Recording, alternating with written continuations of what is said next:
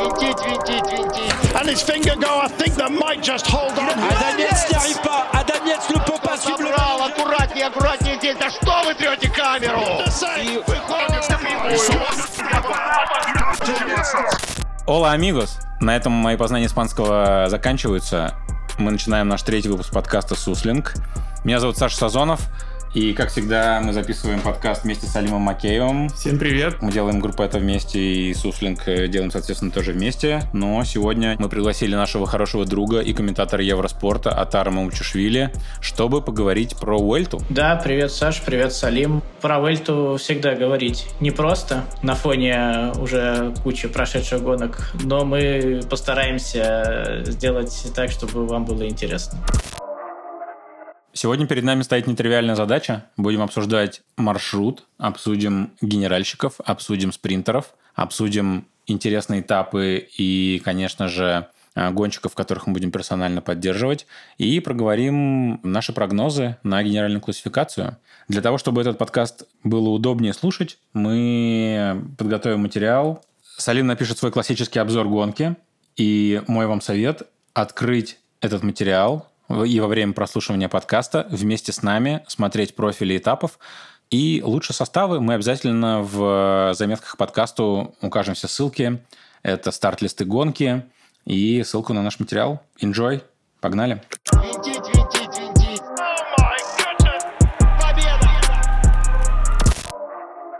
Ждете ли вы Уэльту? Какие у вас вообще ожидания от гонки? Как- Какое вообще настроение? Ну, вообще, я не могу сказать, что я как-то особенно жду конкретно эту Вуэльту, но почему-то мне кажется, что гонка, вот такое у меня есть ощущение, что получится интересной. Вообще, было бы максимально круто, если бы в ней участвовал еще и Тадей Погачар, как он планировал изначально, но он отказался.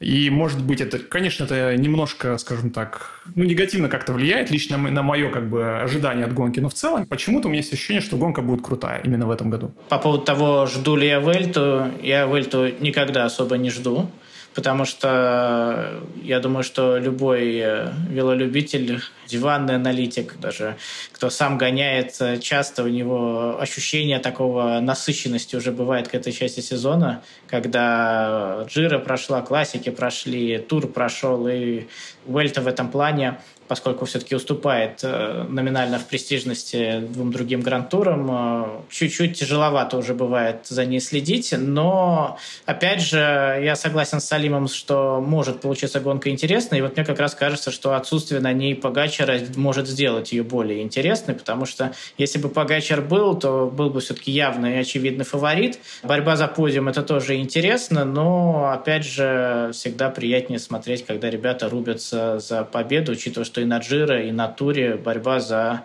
первое место сохранялась достаточно долго. Я всегда очень жду Уэльту, потому что после тура всегда есть какой-то небольшой эмоциональный перегруз, потому что очень много впечатлений, очень много классных эмоций, были красивые победы. Но Уэльта меня всегда очень привлекает тем, что все подходят в очень разной форме, потому что пики сезона строят либо под начало, либо под джира, либо под тур, и сами гонщики и спортивные директора не знают, кто в какой форме подойдет. То есть, по факту, на Уэльте может быть очень много открытий с точки зрения там, формы гонщиков. А Это добавляет интереса, добавляет какой-то неожиданности и переменной дополнительной, которая всегда классно влияет на гонку. Плюс я, в принципе, люблю Испанию. Я очень люблю характер подъемов испанских. Сегодня все обсудим. И давайте начнем с маршрута. В этом году Вуэльта пройдет 77 раз. Ее общая протяженность 3283,1 километра. Средняя протяженность этапа почти 170 километров.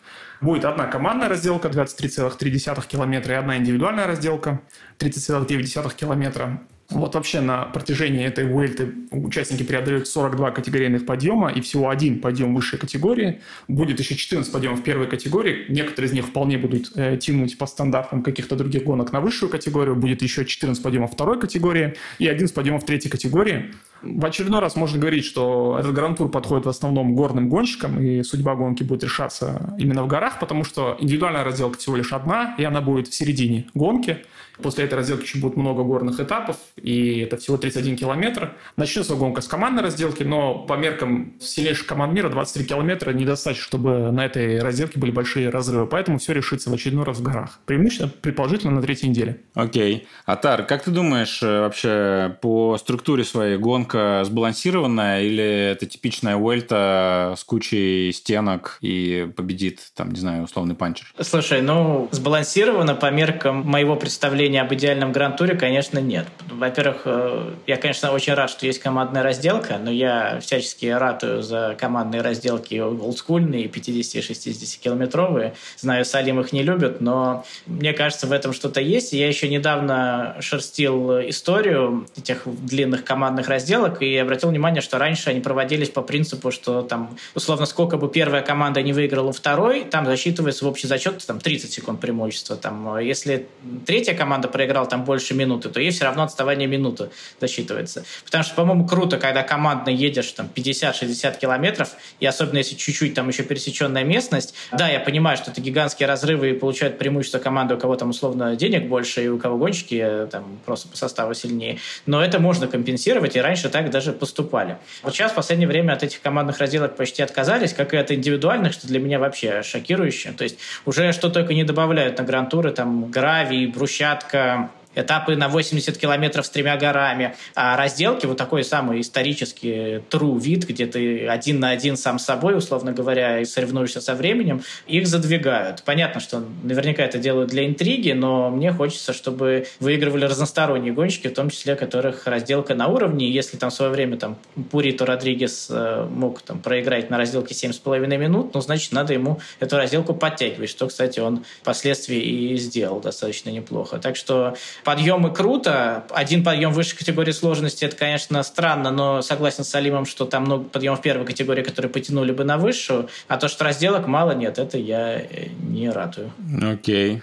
Кто-нибудь смотрел э, сам маршрут первого этапа? Он технически сложный, там много поворотов, или это просто встали и надавили на педальку? В техническом плане я сказал бы, что она примерно средней сложности. Поворотов много, это все-таки город высока вероятность, что как бы ни одна из команд не упадет. По крайней мере, я надеюсь, что какого-то массового завала, из-за которого кто-то из генеральщиков потеряет уже в первый день много времени. Надеюсь, что такого не будет. Как раз по поводу Голландии, старта командной разделки, это все мне очень нравится. Понятно, что это делается, много причин есть. Одна из них популяризация велоспорта, но в Голландии ничего популяризировать дополнительно не нужно, поскольку и так велоспорт там конкурирует с футболом, коньками за право называться спортом номер один стране. Но это гарантированно много болельщиков, атмосфера и так далее. Мне не нравится в этой истории то, что регулярно стал добавляться этот дополнительный день отдыха в понедельник, то есть три дня в Голландии, потом поехали в Испанию, в понедельник отдыхаем. Э, не знаю, как-то это рушит динамику гонки. Привыкли мы, что первая неделя такое полноценное событие, ну, вот мы ее называем первой неделей, по факту это обычно 9 этапов. Бывает вот до следующего понедельника, где обычно и ставят первый день отдыха. Ну, я соглашусь с тобой в том плане, что мне тоже это не нравится, третий день отдыха. Я привык тоже из того поколения, когда было два дня отдыха, и сейчас для меня это странно выглядит. Но, с другой стороны, я это могу понять, почему дается этот лишний день отдыха. Как бы. Ну, сказать, что это влияет на динамику гонки, я не думаю, что это влияет. Просто, ну, мне это не нравится, ну, мне кажется, что ни на что это принципиальным образом все равно не влияет при этом. С точки зрения физиологии, я, кстати, думаю, что это вообще не влияет на гонку. Ребята, которые будут бороться за генерал, едут три плоских этапа, как защищенные гонщики, их везут, долетели в спокойном режиме, поспали, отдохнули, сделали массаж, собрали велики. Я просто думаю, что это с точки зрения удобства для команд делается в первую очередь. Точнее, для стафа, который обслуживает команду, непосредственно соревнующуюся. Ну что, поехали, давайте проговорим ключевые этапы. Начинаем с первой командной разделки. По паре слов, кто что думает, основные претенденты, кто поедет, забирать. Командная гонка на время заключается в том, что команды стартуют по отдельности, каждая команда едет этап по отдельности, и побеждает та команда, которая проезжает за минимальное время. Я думаю, командная разделка не должна с точки зрения разрыва генеральной классификации давать что-то больше, чем одна минута между сильнейшей командой, где есть генеральщик, и слабейшей командой, где есть генеральщик. Ну вот минута – это вот самый максимум, что я могу представить. Возможно, даже меньше будет. Самая большая опасность этого первого этапа и, соответственно, первых трех дней в Голландии – это опасность падений, завалов и эшелонов, потому что ветер будет, разделка командная – это самый быстрый вид в шоссейном велоспорте, быстрее нигде не едут, то есть там средние 60 бывает. Соответственно, при дополнительном ветре на фоне усталости, когда смену сдаешь, легко зацепиться. Мы уже сколько раз видели эти падения командной разделки, и это обычно очень страшные последствия с точки зрения времени, с точки зрения травм, поэтому для меня даже не сколько там потенциальной атаки, а вот сколько опасность. Ну, как обычно на первой неделе, главное доехать, не потерять и не упасть. Кстати, вот последний раз, когда Вуэльт начинался, командной разделки, как раз был этот завал, по-моему, в 2019 году, когда Юмбо Визма Динамо как раз и упала. Ну, Роглич выиграл в итоге общий зачет, но вот именно для них это так началось тогда. Вот что касается, ну, я по поводу разрывов согласен с Атаром, то есть я не думаю, что между такими серьезными, скажем так, командами генеральщиков будут большие разрывы, то есть я не считаю, что это очень важный этап, если ничего такого, опять-таки, плохого не случится. В целом, ну, по составу кажется, что это должны бороться Имба Визма, Инос Гренадерс, Quickstep Alpha Vinyl и, наверное, Team Bike Exchange Жайка, потому что они тоже ребята скатанные, может, у них нет таких прям сильных разделщиков, но я думаю, что они тоже могут быть где-то вот близко. Ремка заберет? Майку? Майку. Я не думаю, что даже он первым пересечет, мне, мне так не кажется, даже если они выиграют. Да, я тоже так думаю. Я думаю, что если они будут выигрывать, там какому-то более опытному, заслуженному отдадут. Вообще, кстати, Давно не было командных разделок, поэтому в голове все чуть-чуть уже перемешивается в этом плане. Но, насколько я помню, командные разделки длиной в 20-25 километров, там э, фактор сильного разделщика в команде, он не так важен, как фактор скатанности. И я вот помню в свое время очень много таких разделок выигрывал еще HTC за счет того, что у них вот этот спринтерский пояс, костяк был супер скатанный, и даже тот же Кэф в этих разделках очень активно участие принимал, и он там был не тем гонщиком, которого просто доставляли на финиш, грубо говоря, а он сам включался, много работал, поэтому команды, которые, в принципе, хорошо работают со спринтерскими поездами, и у них вот четко есть построение, структура, как они должны отрабатывать, мне кажется, им могут сюрприз преподнести, но просто в данном случае это еще и очень пересекается, например, с тем же Quickstep Alpha Vinyl, которые, в принципе, под спринт умеют строиться хорошо, и, соответственно, и разделщиками обладают сильными, так что вот тут, кто лучше найдет вот эту грань, тот, мне кажется, лучше и проедет. Соглашусь, но лично у меня есть впечатление, что Ремко вообще не умеет в поезд ни на первой позиции, ни на какой. Он то теряет людей, то сам отваливается, то на поворотах что-то непонятное происходит. Поезд — это название ситуации, когда команда выстраивается в линию, и гонщики сменяют друг друга в главе этого поезда для того, чтобы не терять скорость. Вот это, мне кажется, очень интересно. В том плане, что он же такой парень, ну, такой эмоциональный и такой амбициозный, скажем так. Мне кажется, он будет очень много времени сам стараться проводить на первой позиции в этой командной разделке. Может, даже будет нервничать из-за э, тех гонщиков, которых он будет считать недостаточно эффективными, потому что он такой, ну, сейчас себя так ведет. Это будет довольно, может получиться довольно прикольно в этом плане. Винтить, винтить,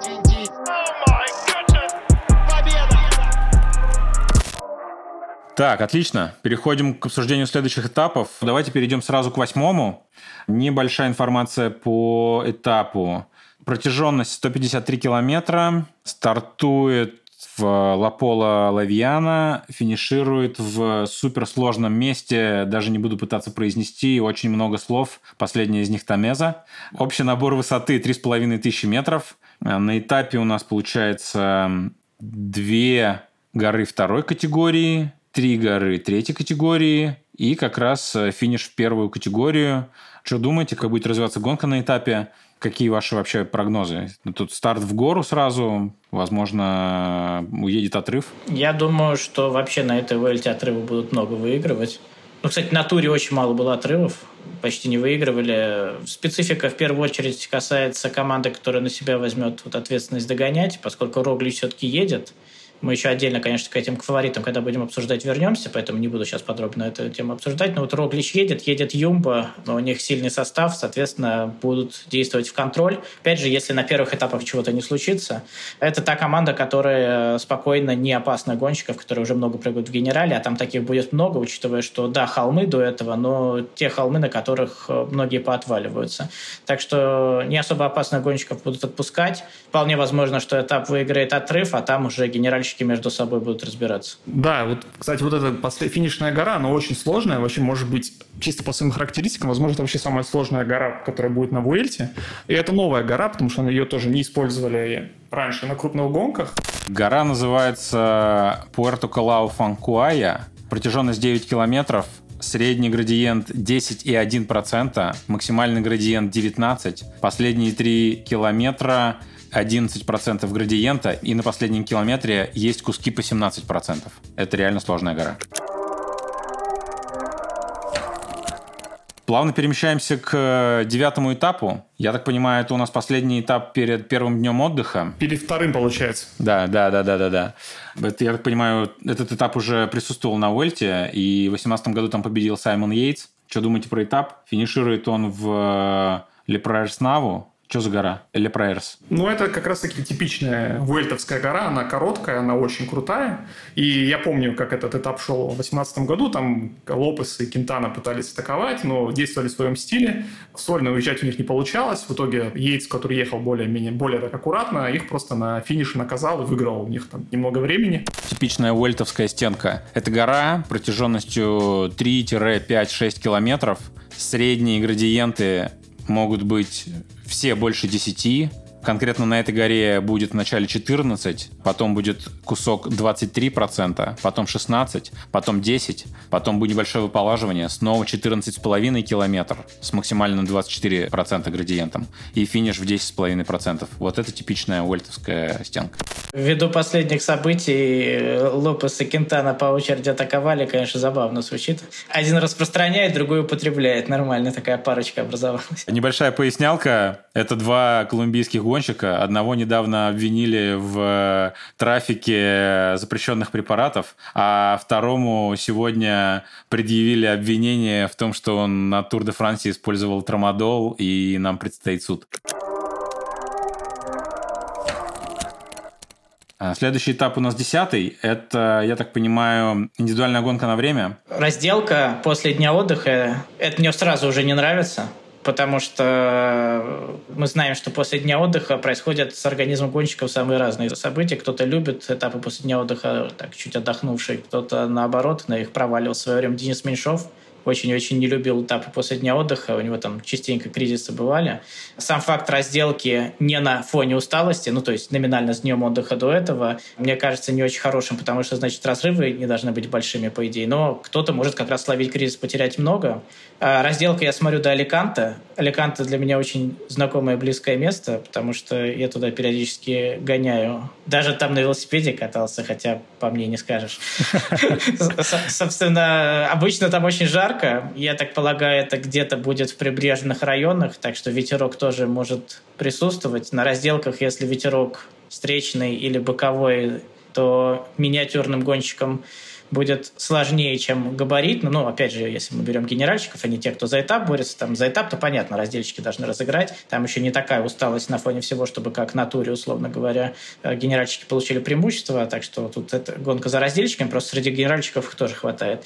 Опасный этап, то, что кто-то может много схватить, но глобально, я думаю, разрывы, даже несмотря на 30 километров, будут не очень большими. Ну, во-первых, хочу сказать, что это, в принципе, вообще, наверное, самая элементарная разделка, скажем так, которая вообще, в принципе, можно придумать думать, потому что, ну, там чуть больше 30 километров, но при этом набор высоты 98 метров. То есть, можно сказать, что это абсолютный стол. И плюс к этому там очень мало поворотов. Там есть один участок, примерно длиной 10-15 километров, как раз когда они будут ехать в сторону побережья, где вообще нет поворотов практически. То есть, это просто прямая.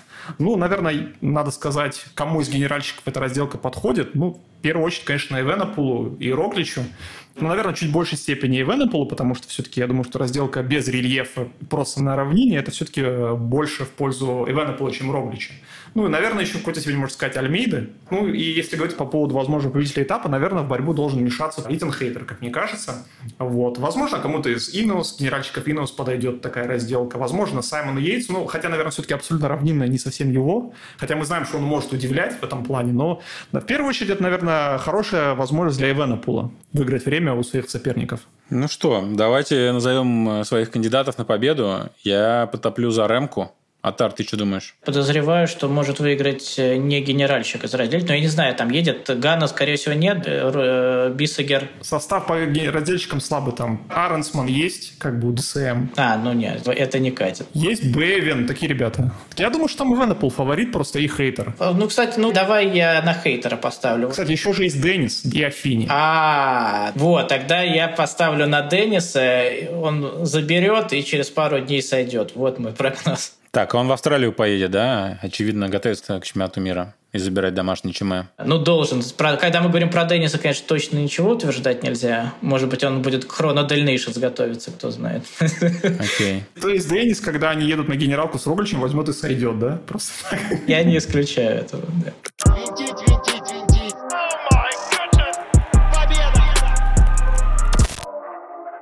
Ну что, переходим к первым серьезным горным разборкам на второй неделе. 12 этап, протяженность 192 километра, набор высоты под 3000. Я так понимаю, эта гора уже была.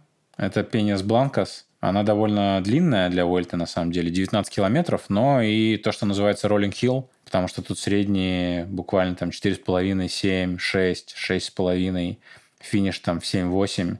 Я бы даже сказал, пологая для Уэльта гора, скорее откуда-то с жира.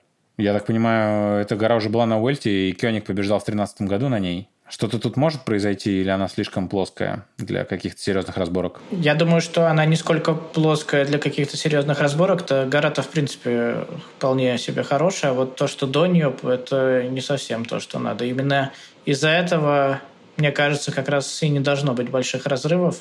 Хотя есть генеральщики, которые не любят быстрый подъезд к горе без особой горной усталости в ногах, скажем так, к этому моменту. Поэтому может что-то случиться. Ты имеешь в виду, что перед горой просто, в принципе, плоский этап? Да, да, то, что нет гор помимо финишной, ну, по сути, нет. И то, что к ней будут подъезжать там на 50-55 км в час. Знаешь, как э, вот на этапах до Монванту бывает такой на Тур де Франс, когда там э, жуткая жара, быстрый подъезд, и там сходу начинается подъем э, финишный. Кому-то это не нравится, кто-то не любит подобный раскат. Но вот сейчас я думаю о генеральщиках, и так вот прям сходу не скажу, кому это может не подойти. Салим, что думаешь? 12 этап, мне кажется, гора последняя, она тяжелая, ну, все равно 19 километров, со средним градиентом почти 7%. Это тяжелая гора, да, там основной, самый тяжелый участок он в начале, в общем-то, в основном. Ну, вторая половина все равно тоже непростая. Надо сказать, что эта гора была раньше, да, на Вуэльте, но тогда она была проще и короче. Сейчас она сложнее, но все равно, мне кажется, что она вот на таком участке Вуэльте находится, скажем так, на котором она вряд ли должна вот прям что-то кардинально решить в общем зачете. Тут можно было поставить на отрыв, но я не уверен, потому что отрыв уедет на равнине, возможно, будет совсем слабенький и тогда его в любом случае догонит этот отрыв. Если будет какой-то более-менее крепкий отрыв, то мне кажется, он на этом этапе может победить, потому что я не уверен, что тут кто-то будет конкретно в этот день догонять его. Погнали дальше. 14 этап. Профиль этого этапа очень похож на этапы, которые я люблю. Это короткий, жесткий этап. Но он был бы более жесткий, если бы на нем было бы чуть больше гор в начале. По факту у нас 160 километров, одна гора третьей категории и финиш в гору второй категории, откуда сразу же начинается гора первой категории. Общий набор за этап 3130 метров. Ну, вот этот этап выглядит, как будто это этап под отрыв, нет? Ну, я вот на все этапы смотрю, и все этапы, мне кажется, этапами, которые выиграет отрыв, но тут проблема может быть в том, что начало пологое, и достаточно сильные горные гонщики могут просто в этот отрыв не отобраться. Но Вельта все же не тур, тут нет такой грандиозной борьбы за то, чтобы в отрыв отобраться, поэтому, может быть, так он отрыв и выиграет, но проблема в том, чтобы сильные горняки уехали в отрыв в начале, она может быть, она может существовать. Если сильные ребята в отрыв уедут, то, конечно, да, под отрыв хорошо смотрится. А так, э, этап интересный. Ну вот мы дошли до 14 этапа, у меня уже ощущение ощущение, что вот э, тут просто ошиблись и тот же самый профиль скопировали с одного из этапов позади, но это типичная Вельта. Нет финиша и спуск, все в гору, все в конце. Ну, не знаю, вот э, похожими будут друг на друга этапы. Это смешно, потому что профиль 15 этапа выглядит абсолютно так же практически. Просто есть дополнительная гора. Кстати, финиш 15 этапа будет в Моночил. Салим, что думаешь про Моночил? 150 километров, общий набор 4000 метров за этап, за 15 И финиш у нас на высоте э, выше 2000 метров, 2500 метров. Ну да, это как, это как раз один из вариантов восхождения на Сьерра-Неваду, пожалуй, самый сложный вариант. В 2017 году эту гору выиграл Лопес, и Ильнур Закарин был вторым, но тогда все-таки гора последняя, она была тоже проще. И это та самая единственная гора высшей категории, которая будет на этой Vuelте. Ну, можно сказать, что это самая сложная гора, в общем-то, на, наверное, наряду с тем, что на самом деле было на восьмом этапе. Ну, конечно, она будет иметь большее значение, потому что она уже будет э, ближе к концу гонки, гонщики будут гораздо более уставшими, и все-таки это длинная гора, и возможность потерять много времени тут, конечно, будет очень высокая у каких-то гонщиков, которые поймают кризис. Как бы это, конечно, один из ключевых этапов тут без сомнений. Uh, у нас uh, третий день отдыха. И давайте обсудим этапы, которые вам нравятся на третьей неделе. А, я бы обратил внимание на 18 и 20 да, кстати, еще раз напоминаю, что для этого подкаста у нас будет отдельный материал, в котором будут все профили этапов и все технические характеристики этапов, чтобы вы могли открыть профили и, конечно же, их тоже вместе с подкастом э, посмотреть и послушать одновременно. В целом, мне кажется, третья неделя, она попроще, чем вторая будет. Как минимум, попроще, наверное, завершение второй недели. Э, но мне кажется, что как бы этапы, они... Вот 18 этап, он вообще кажется, что не такой суперсложный. Ну, 20 этап будет посложнее. 20 этап, он во многом повторяет маршрут того этапа, в котором, на котором в 2015 году Думулен потерял лидерство в общем зачете. Это был, тогда тоже это был последний горный этап Vuelты. Выиграл его из отрыва Рубен Пласа, а Фабио Ару перехватил у Думулен лидерство. Ну, Думулен упал с первого на шестое место. Вот. Ну, в целом, так часто бывает на Vuelте, что третья неделя, кажется, что она простая. Например, можно вспомнить тот же 20 год, когда Погачер стал призером. Тогда тоже казалось, что такая вот два этапа всего лишь горных на третьей неделе, и они тоже казались не очень сложными. Но на самом деле там было много экшена и были разрывы. Вот это очень известные горы, особенно вот Новосырада на этом этапе будет, на 20-м имеется этапе будет. И посмотрим, ну, конечно, будет многое зависеть от того, какая будет конкретная ситуация в общем зачете. Мы опять-таки этого не знаем. Но мое мнение, что на таких этапах все равно можно создавать разрывы на третьей неделе. Хотя кажется, на первый взгляд, что они такие сложные. А Тар, что думаешь про третью неделю? Как тебе маршрут? Номинально, конечно, маршрут мне не нравится, но я вам скажу, что это не худшее, что бывало на Вельте на третьей неделе. Я вот вспоминаю Вельту, которая соперничали Кобу с Фрумом, и вот тогда к третьей неделе там разрыв между ними был минимальный, и видно было, что Фрум может отыгрывать, но это просто негде было делать. По сути, не было этапов, на которых можно выиграть время. В итоге, по-моему, там была Пенья Кабарга, что ли, вот там он чуть-чуть отыграл, и, по сути, на этом все, просто возможности не было отыграться. Тут, конечно, не так все плохо, тут есть этапы, я, мне вообще нравится 19 этап, если честно, там самый короткий этап этой Вельты, 138 километров, ну, по-моему, самый короткий, ну, на последней неделе точно. Две горы второй категории сложности, и, наконец-то, финиш не в гору, а после спуска. В теории, в эффекте неожиданности тут даже можно что-то придумывать, но надо только посмотреть, насколько сложны эти подъемы второй категории сложности. Нет, они простые, они простые. Ну, если простые, тогда, конечно, отрыв разыграет, скорее всего, особенно учитывая, что впереди 20-й сложный этап номинально. Но можно было придумать что-то интересное, но под общую концепцию Вельта вписывается хорошо. То есть, э, скорее всего, не будет этапов, где кто-то сразу выиграет много. Скорее всего, будут этапы, где за счет стабильности кто-то будет там чуть наращивать преимущество, а может быть, там на третьей неделе, наоборот, кто-то отыгрываться. Так что нормально все, нормально. А финиш, я так понимаю, в Мадриде спринт, да? Разделки никакой не будет. Да, да, спринт просто. Короткий этап обычный. Винтить, винтить, винтить. Победа! Так, отлично, обсудили маршрут. Давайте проговорим составы ключевых команд, обсудим э, капитанов, обсудим цели и задачи каждой команды и начнем с фаворитов. Предлагаю начать с Юмба Висма и Роглича. Атар, что ты думаешь э, про Роглу? В целом, э, по Рогличу и по Юмба Визме мне категорически не нравится поведение команды в прессе с точки зрения человека, который хочет на экспертном уровне разбираться в велоспорте, ни на что не претендую. Они всячески э, пытаются нас ввести в заблуждение, начиная с Тур де Франс, где я абсолютно уверен, что они с самого начала шли в одного капитана Виногора, и никакое падение Роглича не повлияло на их дальнейшее ведение тура и одного капитана в лице Виногора. Объясню почему. Ну, в целом, не знаю, если люди давно смотрят велоспорт, мне кажется, им было уже на Дофине видно, что Виногор сильнее значительно в горах. Даже тот этап, где они там за руки финишировали, на мой взгляд, э, достаточно понятно было, что Виногор мог ехать быстрее. Они приехали на тур с, с пониманием того, что Виногор может бороться с Погачером, а Роклич это делать не может. Но красиво, красиво разыграли эту ставку. Собственно, вот это вот, как я называю, фейковый капитан, э, фейковый лейтенант, э, он сработал. Погачер отвечал на атаки Роклича, в итоге его на Граноне переиграли. Потом э, Роклич сошел, я думаю, что сошел именно с прицелом на Вельту. Там, о тяжести повреждения Роглича, учитывая, какой медштаб работает в юмовизме, я думаю, поняли сразу. И то, что мусолили до последней недели, будет Роглич участвовать в Вельте или нет, я думаю, это тоже элемент такой небольшой тактической игры. Я думаю, все прекрасно в юмовизме знали, что Роглич едет, и я думаю, что с Рогличем все будет в полном порядке. Так что, на мой взгляд, это главный фаворит гонки, человек, который три раза подряд эту Вельту выигрывал и имеет шанс выиграть четвертый раз подряд.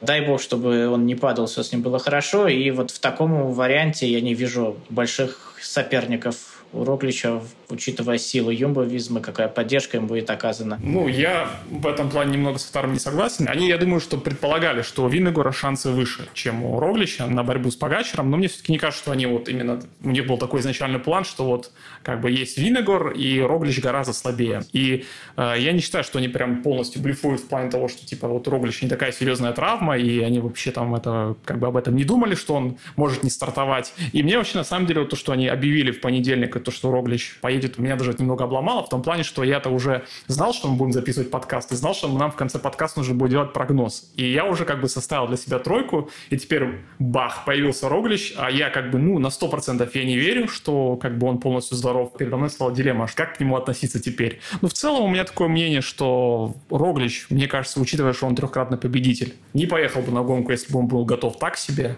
Я не знаю на 100% как бы, как он обычно, там, в лучшем своем пиковом состоянии или нет, но он будет готов хорошо, он, конечно, будет бороться за победу. И, ну, Jumbo-Visma, у них состав команды, конечно, не такой сильный, как на Тур де Франс. Ну, тут нет ван Арта, очевидно, но, например, тот же Сэп Кус, он обычно на Вуэльте бывает сильнее, чем на Туре, обычно в горах. Пару слов по поводу состава. Я правильно понимаю, что у Роглича горный поезд будет выглядеть следующим образом? Это Сэп Кус, Роберт Гессинг, Харпер, может, поработает в начале горы, э, Роан Деннис, Сэм Омен – а Тюниси на Афине – это больше плоскач и работа на плоских э, участках гонки. Я, кстати, думаю, что Харпер может быть очень неплох в горах. То есть э, не то, чтобы в самом начале горы. Не удивлюсь, если на каком-то этапе он там вообще чуть ли не последний останется с Рогличем. А, кстати, Афини, я не знаю, какой он, каких он кондициях в этом сезоне что-то у него не особо идет, но в лучших кондициях он мог бы за разделку побороться, но, опять же, ввиду работы на Рогличе не факт, что получится. Вот он как раз из той плеяды чистых раздельщиков, которые такой стол могут быстро проехать. Там в свое время на Ч5 Европы он вроде как раз похожую разделку неплохо прошел. В целом плюс-минус мне кажется так. Ну, не знаю, может, Салима другое мнение. Мне интересно в этом плане, наверное, составе больше всего Деннис, потому что он такой какой-то непредсказуемый товарищ. Мы видели, что он творил на третьей неделе Джира 2020 года в горах, но при этом он может быть в горах и бесполезен. То есть тут трудно очень угадать. Ну, Гессинг, мне кажется, будет работать э, довольно рано, потому что все-таки э, сейчас его уже как бы статус сильно снизился в команде. И я думаю, что там очевидно, что, ну, Омен должен быть более-менее стабилен. Я не знаю, опять-таки, что будет у Денниса. Очевидно, что Кус последний, должен быть Омен скорее всего, до него. Харпер, да, может ехать в горах, но мне кажется, что его будут чуть раньше использовать, ну, скорее всего, после Гессинга. Но Тёнисен и Афини, очевидно, что это ребята в основном на там какие-то подъемы третьей категории, на равнину. То есть это ребята, которые со своей задачей справятся точно, должны справиться. Это хорошие гонщики. Ну и да, еще они, конечно, в командной разделке свое дело сделают. Там, опять же, разрывы большие, скорее всего, не будут, но они помогут хорошо начать. Давайте переходим к самому хайповому товарищу. Ремко Венепул и Квикстеп. Я так понимаю, что у них довольно занятный состав. Наконец-таки мы увидим Алла Филиппа, Каванья, Дрис Девенис, Маснада, Ван Вилдер, Питер Сери и Луис Верваке. Кто поедет с Ремкой в горах? Кто где будет работать? Вообще, как мне кажется, Quickstep собрал все лучшее, что у них было в плане гор. Но я не знаю, может быть, Нокса добавить надо было, но что-то он в последнее время так плох, что не факт, что это было бы усиление с точки зрения гор. А так, по кусочкам собрали все, что могли в поддержку Ремко. Понятно, что это значительно хуже с точки зрения горных этапов, нежели у Юмбо Визмы. Маснада непонятен, но обычно в этой части сезона уже бывает достаточно неплох. Вспоминаем вообще, что в конце прошлого сезона он там с Погачером рубился на Ломбардии, так что, может, и на Джир, и на Вельте у него сейчас пойдет дело. Алла Филипп, вот тут очень любопытно, потому что Лефевер в интервью сказал, что он требует от Алла Филиппа максимального включения на Вельте, не так, чтобы он ехал эту гонку как там подготовка к чемпионату мира условно, что он ждет от Алла Филиппа борьбы там за этапы, поддержки, ну и, короче, максимальной эффективной работы на команду. Ну, понятно, что там идеальный Алла Филипп мог бы, особенно учитывая специфику профилей, то есть там, где много этапов, где все решается в последнем подъеме и до ничего сложного, под такие этапы Алла Филипп, наверное, очень хорош в поддержке Рэмку может быть. Другой вопрос, что когда такие крутые горы в последние, и там, по сути, поддержка уже не так важна, потому что сходу заезжают, быстро поехали, и там, там с тобой есть кто-то, нет, кто-то уже без разницы, зависит от того, как ты себя чувствуешь. Скажу честно, для меня формула Филиппа вообще сейчас загадка. Там он Тур де Лейн проехал как-то непонятно. До этого ехал в Волонию. Окей, забрал этап на Мёрдеуи. Но что сейчас будет на Вельте, я очень надеюсь, что его выведут на пик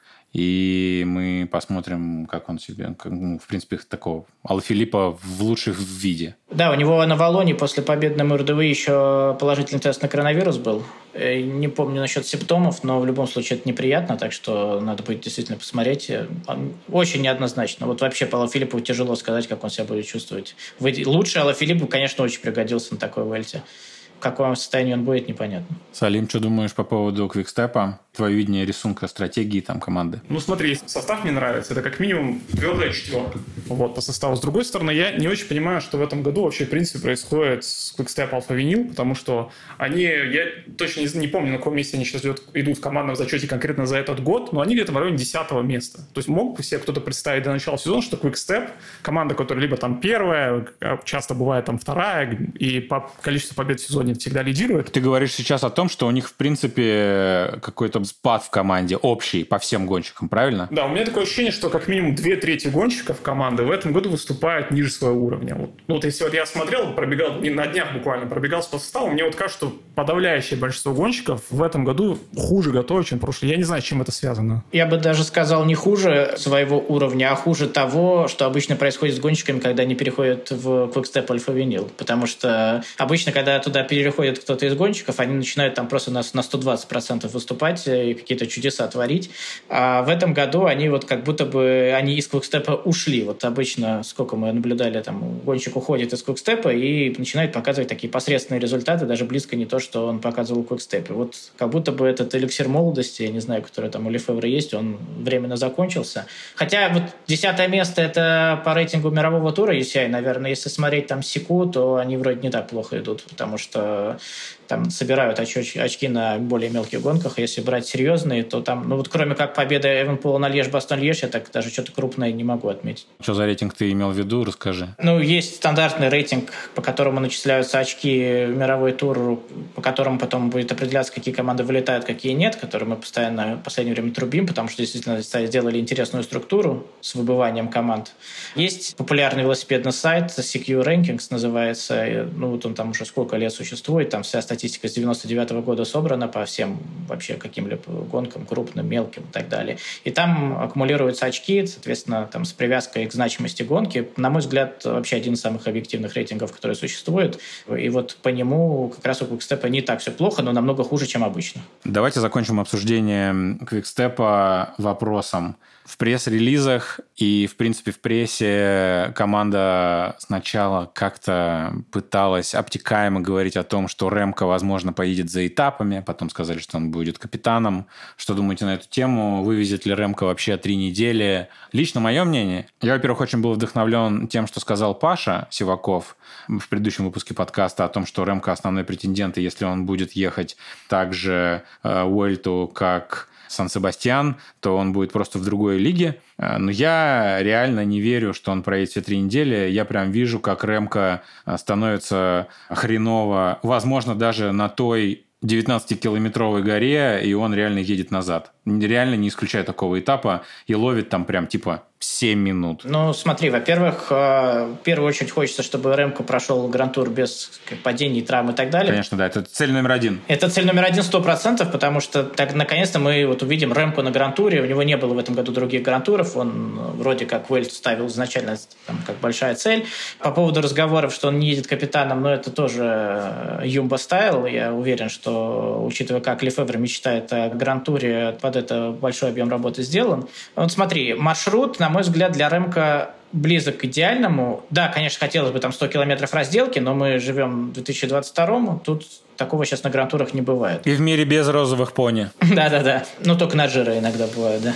А, собственно, маршрут хороший в том плане, что нет суперсложных мультигорных этапов. Ну, то есть этапы, где много гор, но такого, как на туре было там на Дальб например, этапа или до Гранона, такого тут нет. По сути, что от Ремка требуется, это давать свои ваты финишную гору. Ну, в большинстве случаев. Конечно, там, если у него все очень хорошо будет складываться, буду пытаться как-то разбирать, но что меня беспокоит относительно Эванпула, это именно фактор затухания там, ко второй, к третьей неделе, потому что я уверен, что начнет он хорошо, что даже разделку на десятом этапе, скорее всего, он проедет здорово, что вот эти горы финишные, он там свои ваты сумеет показывать. Там, я не говорю бороться с Рогличем, вот с Рогличем не знаю, сможет или нет, если, опять же, это будет оптимальный Роглич. Но со всеми остальными он точно там может бороться. Мы это видели на недельных гонках, что он бывает в порядке. А вот относительно его фактора восстановления, как его организм вообще способен к двум-трем неделям, не забываем, что хоть мы о Ремко трубим уже очень давно, но это все еще достаточно молодой гонщик.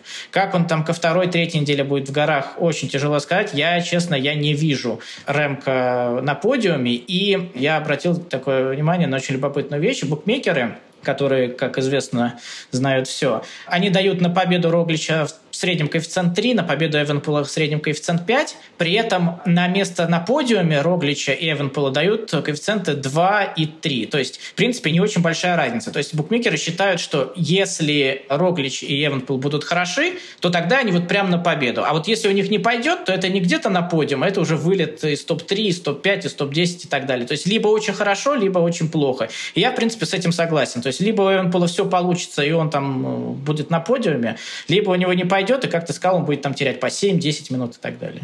Я думаю, что, конечно, там амбиции есть. Мне вот что показалось таким очень таким интересным, потому что когда был тур Швейцарии, где Рэмко объективно неудачно выступил там на тяжелых этапах и выиграл в конце разделку, они это пытались преподнести, и сам Рэмко, что это типа даже успех потому что он первый раз в карьере, вот в конце многодневки, выиграл э, разделку на гонке мирового тура. Раньше у него этого не было. Они это преподносили как достижение даже, на самом деле. И вот последнее интервью Лефевра, когда вот перед гонкой, буквально несколько дней назад, которое вышло, он говорит, что Эвенопол выступил на туре Швейцарии неудачно. И если он выступит так же, его просто публика, его там и СМИ, они его задавят. То есть они прекрасно знают, что это было неудачное выступление, но они пытались как-то по-своему преподнести, что на самом деле все было не так плохо. И тут, наверное, такая ситуация. Они боятся боятся, что на него обрушится критика, потому что ну, его любят люди критиковать. Я, кстати, не понимаю, за что, потому что он дает шоу, мне кажется, и только за это его нужно любить, потому что чувак, когда он выигрывает, ну, он выигрывает, делает это супер красиво и действует в таком своем неподражаемом стиле.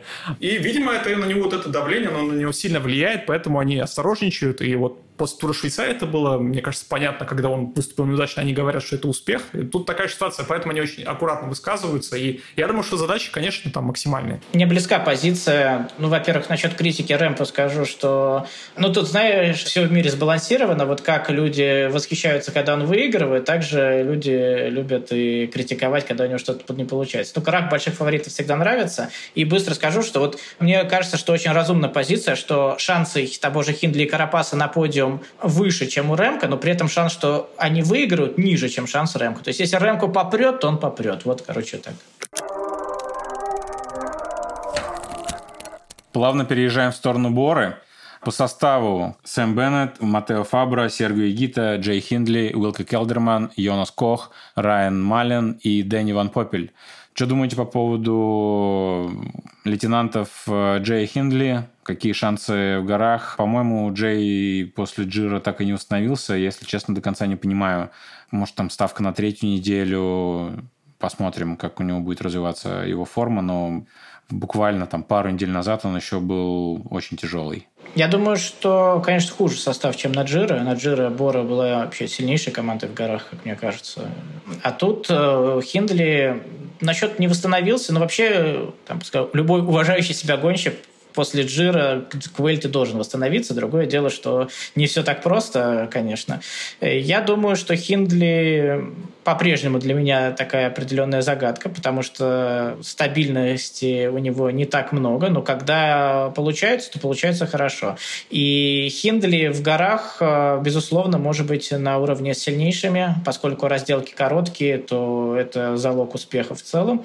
Так что я думаю, что действительно к третьей неделе он будет улучшаться. Другой вопрос, что на этой Уэльте нужно и ко второй неделе быть уже готовым. Вот, собственно, от этого и надо отталкиваться.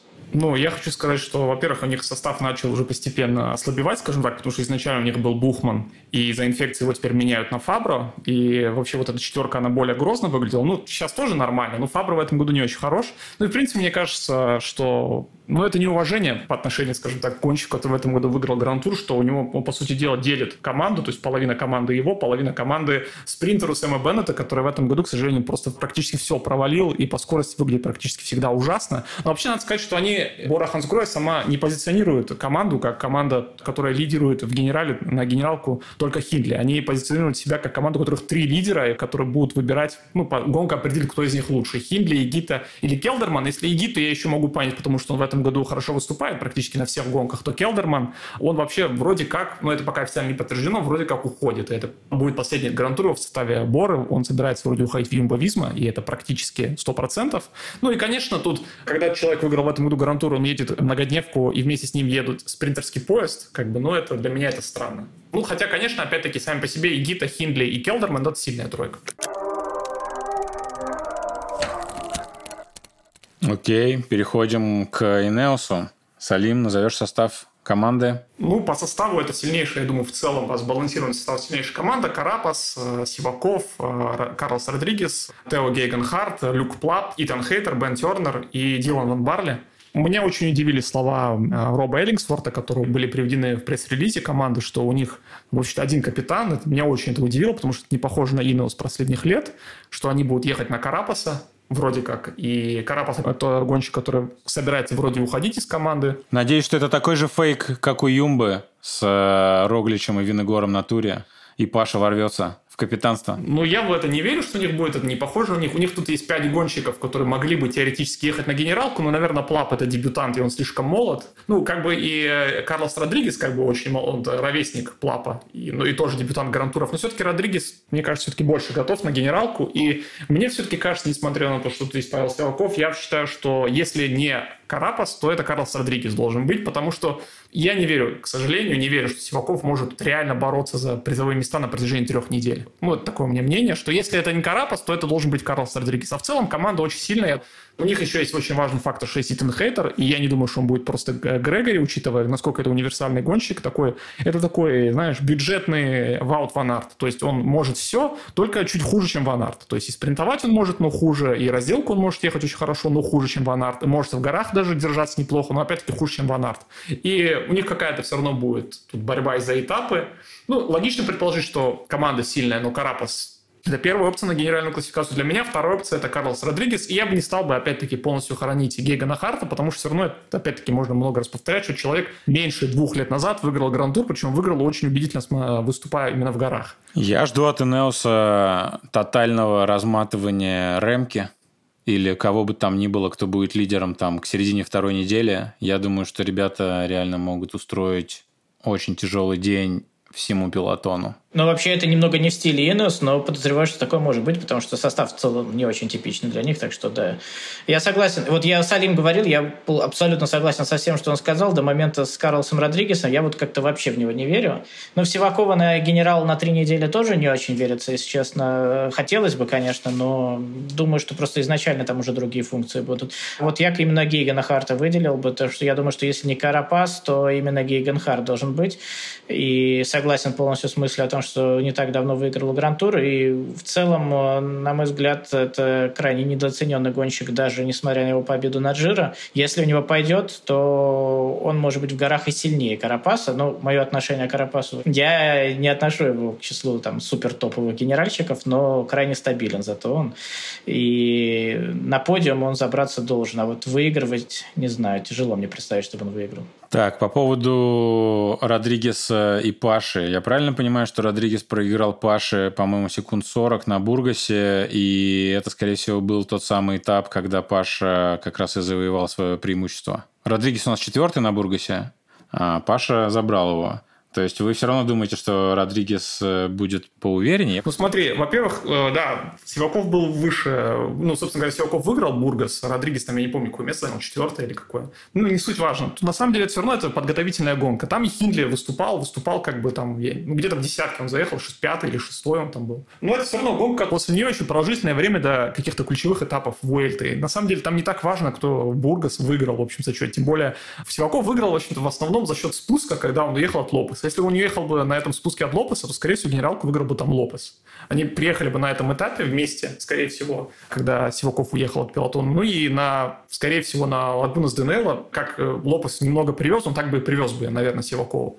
Но я просто в карьере Сивакова, я не видел никогда какого-то убедительного выступления в горах, чтобы я мог верить, что он прям три недели может бороться. Все случается впервые. Вот. А что касается Родригеса, то это опять-таки, э, я люблю делать ставку на молодых э, ребят, на которых мы полностью не знаем потенциал. Если у Сивакова были шансы, мне кажется, он их не реализовал. Я не утверждаю, что обязательно Родригес там будет лучше Сивакова на Вуэльте, но Родригеса больше перспектива на данный момент, чем у Сивакова, потому что Сивакова много уже было нереализованных возможностей, скажем так. У Родригеса это первая попытка. Честно, я просто ни в одного, ни в другого вообще не верю, поэтому мне кажется, что они достаточно быстро перейдут э, в распоряжение Карапаса или Гейгенхарта, там, смотря как у кого как пойдет. Я думаю, что исключительно командную роль будут выполнять, и, может быть, э, там один-два этапа под отрывчик как раз э, для них хорошо сложится, и получится там этап отхватить. Окей, сделал пометочку карандашом. Обсудим в один из дней отдыха конкретно этот момент. Меня триггернула эта история, что вы не верите в Пашу.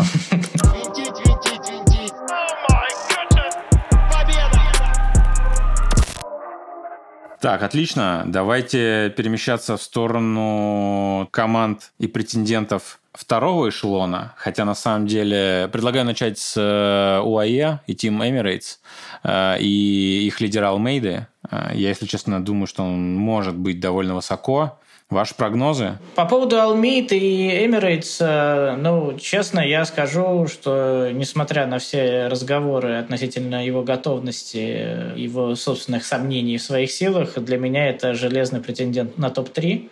Алмейда хорош, э, Алмейда умеет э, ровно проходить горы, он идет по показателям, так, Фрум-style как раз, а мы помним, что именно на Вельте этот эта фишка Фрума в свое время и пошла, когда он там отставал в начале подъемов, а потом приезжал в первых рядах.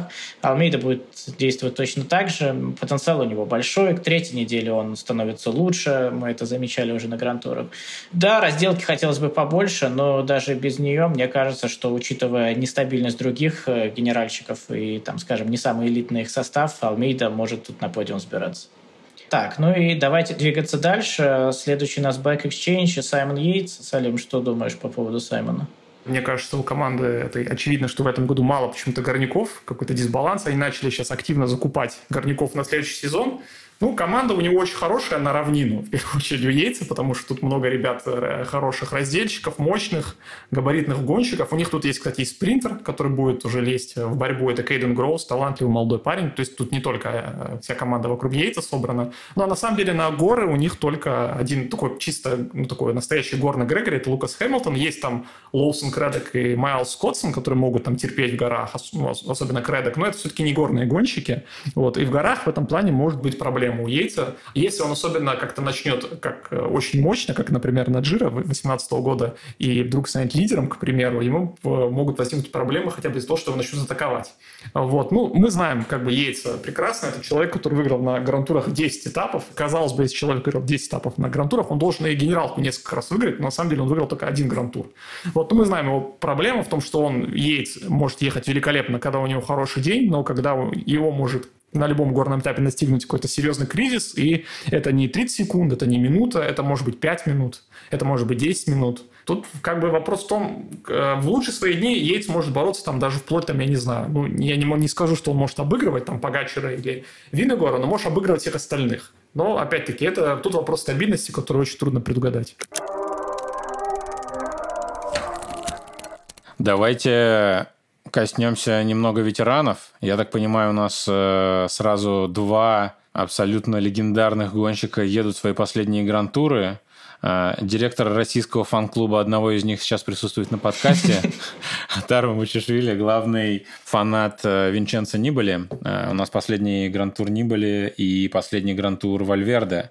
Давайте немного проговорим и про Астану, и про Мавистар, и вообще, что вы думаете про, я даже не знаю, это какие-то тектонические события. Да, слушай, не верится, потому что и Вальверде, и Нибали это те гонщики, с которыми я как бы начинал смотреть велоспорт, вот они тоже появились, и я тоже начал смотреть, поэтому такой такой эпический момент для меня несколько важный, как когда Контадор в свое время уходил, тоже там трогательно было. Но что я думаю по этому поводу? Я думаю, что Вальверда никаких амбиций на генерал нет, он может ехать стабильно, но я думаю, что это, знаешь, такая лебединая песня Вальверда будет, где ему скажут, делай вообще все, что ты захочешь. То есть э, безнадежные отрывы, атаки на равнине, атаки на холмах, влезать в спринты обычные пологие. Вот просто что по кайфу, так и езжай. Иногда, может быть, если там масса получится, во что я, будучи тоже его поклонником, не особо верю, если честно, слишком много всего на него навалилось в этом сезоне, сезоне, падения, болезни и так далее. Получится, если что-то будет бороться за подиум, ну, может быть, на пару этапов Вальверда ему поможет. А так, э, чисто по кайфу. Они были, номинально, думаю, тоже едет, как и на Джира, поддерживать Лопеса, но что-то, мне кажется, не у меня, не у Винченцо, мы с ним на одной волне обычно. Жаль, моя акула из Икеи рядом нет. Э, в Москве осталась. По-моему, и у меня, и у Ло Нибали особо веры в Лопеса нет, поэтому в теории Нибали может и зацепиться за что-то, но не за тройку. А, Винченцо Нибали называют мессинская акула. Он, в принципе, когда финиширует гонку или выигрывает гонку, он показывает плавник у себя на лбу, как будто бы он акула. Поэтому Атар, как главный фанат э, Винченцо Нибали, сразу же купил себе акулу в Икее и сидит с ней в обнимку на всех своих трансляциях.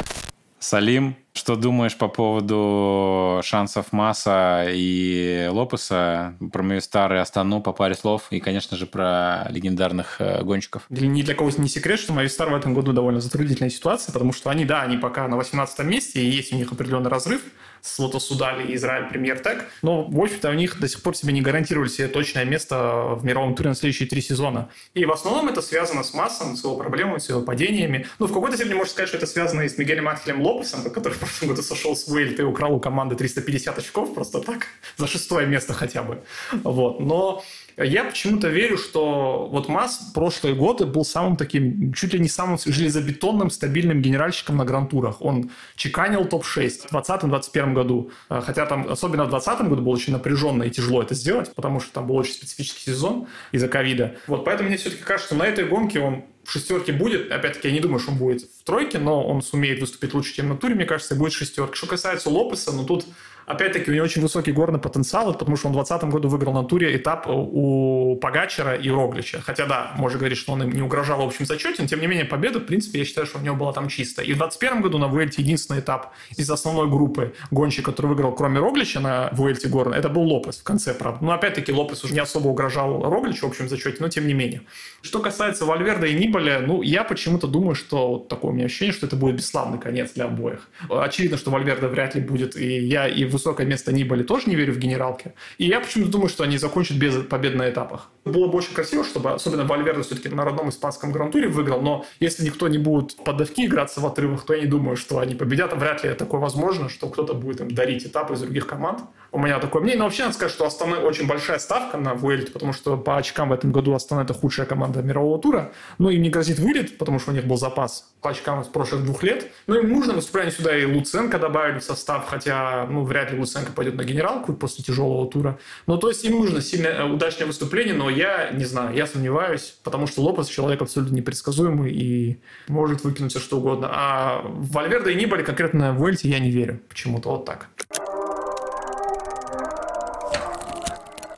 Итак, Мы проговорили составы всех ключевых команд претендентов. Давайте обсудим андердогов. В кого верите из других команд? Мне бы очень хотелось услышать ваше мнение на тему Бена О'Коннора из Ажидузара. И, конечно же, я очень люблю EF Education, Майкла Вудса. Давайте пробежимся по всем топчикам без каких-то мощных горных поездов. А что вы про кого думаете? Так, ну вот по поводу О'Коннора, мне кажется, что момент подготовки к Тур де Франс это человек был на топ-5 общего зачета. Я продолжаю придерживаться этой мысли, что если бы не вмешались болезни, падения и прочее, О'Коннор мог быть очень высоко. Его выступление на Дофине меня крайне порадовало.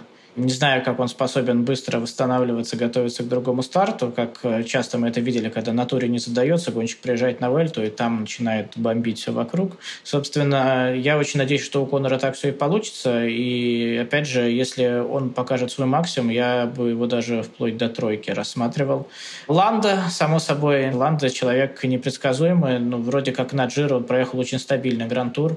Не вижу причин, почему он тоже не мог бы цепляться за высокие места. Еще отметил бы Education First, как раз ты сказал, э, Уран и Чавес. Ну вот как-то Ригаберто последнее время, ну не знаю, стареть что ли стал, хотя вроде возраст еще должен позволять высоко выступать. Чавес э, после всех этих страшных событий, что с ним происходили, не знаю, насколько готов знать генерал, но на отдельных этапах, думаю, может себя проявить. Ну и Тибо Пино ни один грантур в этом году не ехал на общий зачет вполне себе вариант, мне кажется, тоже может удивить. Э, у Израиля, я думаю, лучше им сразу за этапы бороться. И Фруму, и Вудсу, и Демарки, и всем остальным.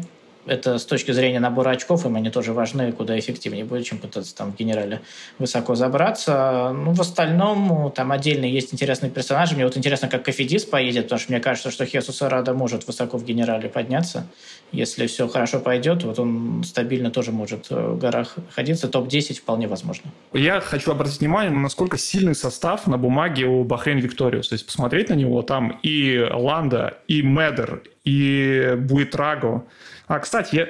И Бильбао, и Хейга нет. Я вот я даже не читал, почему. Вот это интересно, нужно было посмотреть заранее. Ну, смотри, сейчас состав у Бахрейна выглядит э, довольно внушительно, потому что если Ланда, Буитрага, Джина, Ваутпулс, Луис Леон Санчес там, и Фред Райт э, все будут на ноге, они могут устроить довольно серьезные разборки, если захотят.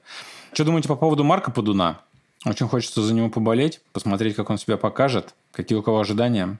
У него, я так понимаю, сезон был очень смазанный, то есть толком пока вообще ничего не показал в этом сезоне, судя по протоколам. Мое мнение по поводу Марка Подуна, что мы сейчас с вами в первый и в последний раз упоминаем его имя в контексте Уэльта, если честно. Конечно, хочется ему пожелать удачи и так далее, но я вот совершенно не верю. Вот прям вот совсем. То есть ты не думаешь, что сейчас будет так же, как пару лет назад он просто показал там 500 а, тысяч ватт на килограмм и уехал в закат на всех этапах подряд. Ну, только если через день потом начнут э, обыскивать автобусы Education First. Нет, фу, фу, фу ты что? Не-не-не, дай бог. Мы, мы, мы оба этого не хотим, Саша. Окей.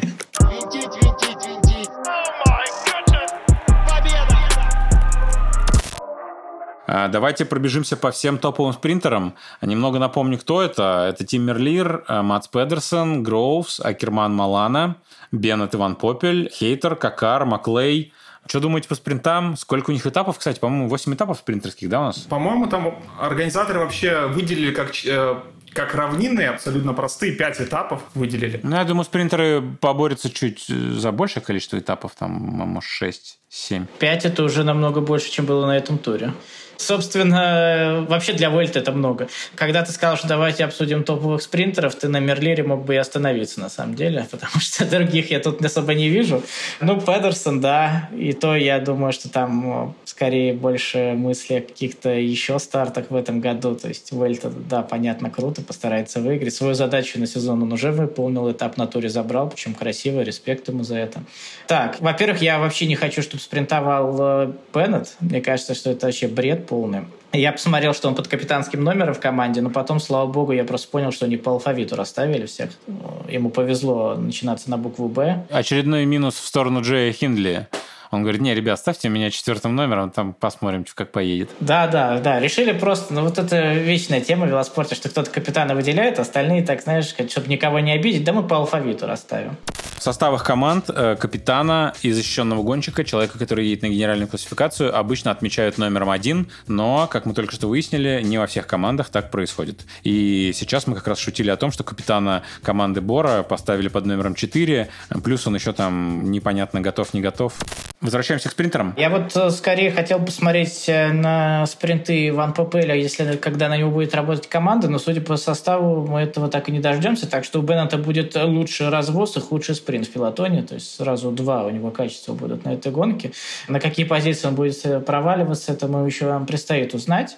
Если говорить о других финишерах, ну, Педерсон, опять же, не понимаю, маршрут чемпионата мира в Австралии там совсем тяжело для Педерсона или есть варианты? Ну, это должен быть для него какой-то очень хороший день, прям нереально хороший, потому что там, в общем, если спринт, то группы 20-25 гонщиков, вот так, если будет спринт. Салим, что думаешь по спринтам на Вольте? Очевидно, что один топ-спринтер – это Мирлир. У него, если вспоминать прошлый год, вообще тенденция к ранним сходам с грантуров. Он из Джира рано сошел, из Уэльта, но, правда, успел до этого, э, из Тура, из Джира рано сошел, но, правда, успел и там, и там до этого выиграть один этап. Правда, на Туре там вообще была довольно комичная ситуация. Алпицин, когда Мирлир выиграл этап, и после этого его задвинули на, на роль разгоняющего, и он ну, скоро сошел в итоге. Плюс для Мирира, что второй третий этап в начале это спринтерский этап, он, наверное, там будет фаворитом. В принципе, если смотреть состав Алпицин де я, честно говоря, не до конца понимаю, кто будет в этом составе последним разгоняющим. Ну, вроде как ребята, которые умеют разгонять, тут есть в составе. Хотя я согласен, что у Боры, ну, только за счет того, что там есть Ван Попель, э, развоз будет лучше.